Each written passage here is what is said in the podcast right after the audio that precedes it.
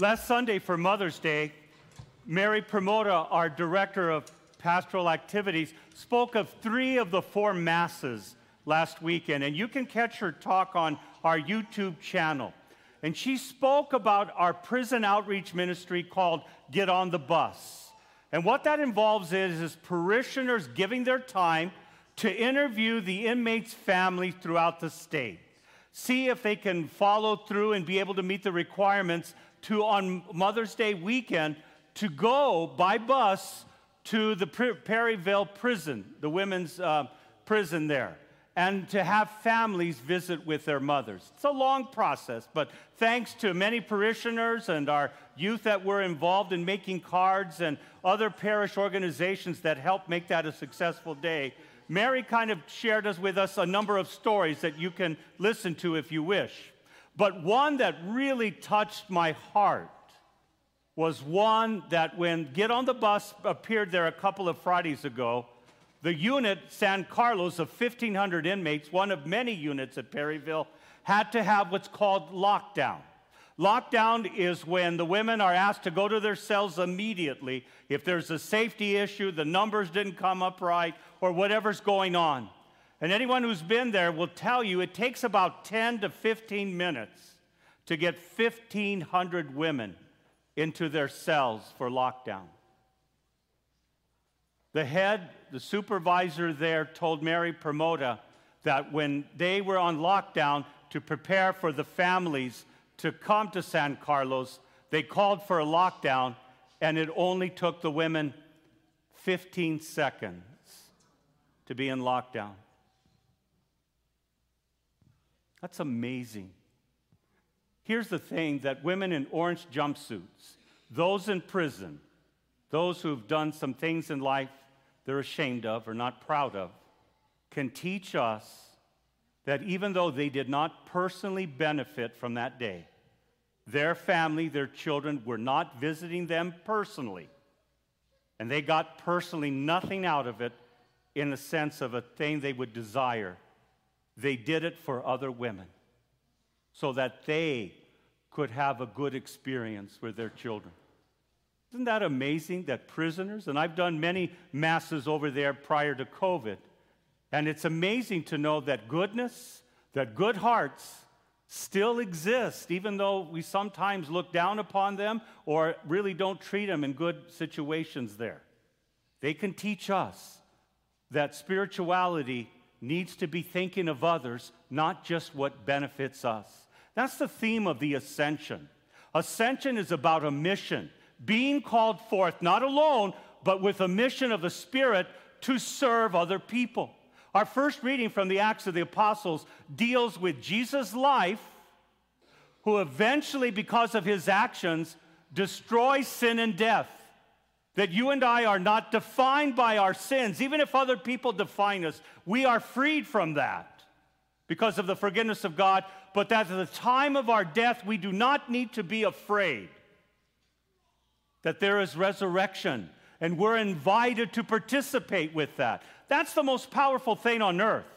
All will die here, but all do not have to be afraid because that's why we honor Jesus, and he takes his place on the throne, that he has direction of our death to lead us to eternal life. And so when he is sent up, that's the most beautiful thing that we see there. Men, the disciples are there because he told them to go, and yet they look up going, duh. They just stand there and looking up, and I love when the angel chides them and says, Hey, Guys, go! Get out of here. Quit looking up. The work is out there. Put into action what you've been told. And again, it isn't just for our own individualistic spirituality, our own personal salvation, it's for others. We see that in Matthew's gospel today. Go and baptize all nations in the name of the Father and the Son and the Holy Spirit. Again, the mission that we are all sent out to proclaim what Christ has commanded and taught. But sometimes we religious people make it really insignificant.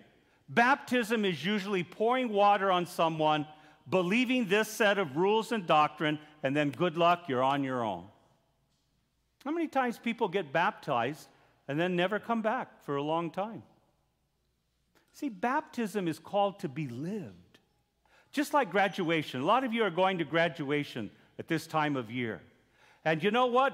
It just doesn't end there. Even if someone graduating and says, I'm never touching a book as long as I live, I'm never studying, huh? Or, you know what? Uh, you know what? That, I got a master's degree. No one can tell me what to believe anymore. I'm smart. Whatever that is, you still have to continue on. Graduation doesn't stop our lives, but neither should baptism. Baptism is called to be lived and growing, but also serving other people. And so, what Ascension reminds us, and the ladies of San Carlos Unit in Perryville in prison remind all of us that the danger of spirituality, it can become so focused on us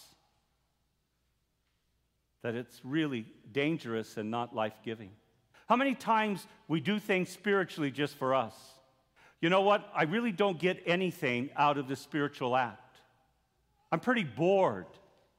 You know what? I don't find it worth my time to do things for other people in a religious or faith filled way. I find other activities more life giving than this. People are making decisions all the time, but yet they have a spirituality that's all about them. And Catholics are just as bad as anyone else. Because today we all judge Mass. You know what? I found the homily boring and too long. The music really stunk. None of my favorites. It was too cold, too hot. Nobody said hi to me. Oh, this is boring. Be glad when it's over.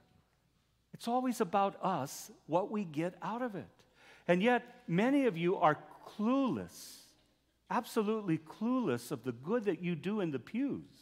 As your pastor for 28 years, I know some of the stories that are going on right now.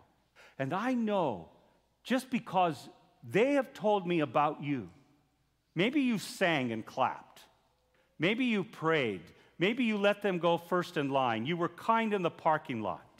You got them a donut. Huh? You said, Peace be with you. You gave them a smile. You made a difference. But you are all clueless because you have no clue because you always think it's about you and what you get out of us. Right now, someone is about getting medical news that they will die soon. I know that. And you have touched people in the past, and you have no idea how much of a difference you made.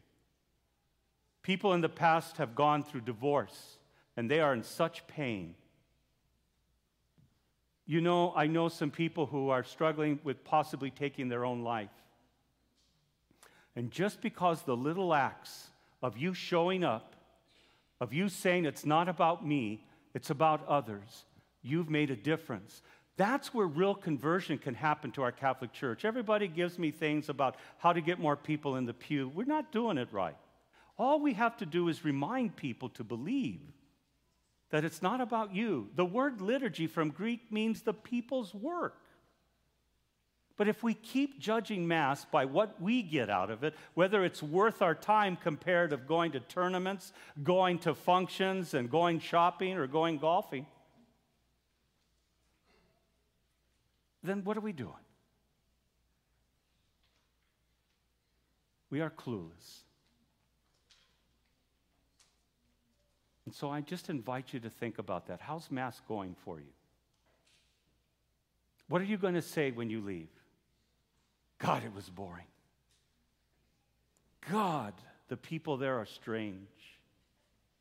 The music was too loud.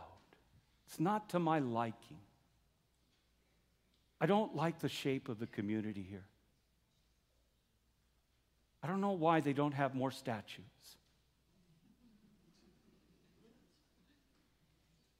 all those things only speak of themselves. And that's dead spirituality. There's, you are more capable of that. And so I want you to know the women of San Carlos, because I was their pastor for a while too. I said many masses there and talked to the ladies. And I would tell you, they're teaching us right now it's not all about you. Two Fridays ago, 15 seconds, 1,500 women Many of them had no personal benefit from get on the bus. And yet they thought about the other inmates and they cooperated so that other women could have a special time with their families. How are you doing at Mass? Is it just about us? Or what are you doing for others at this moment?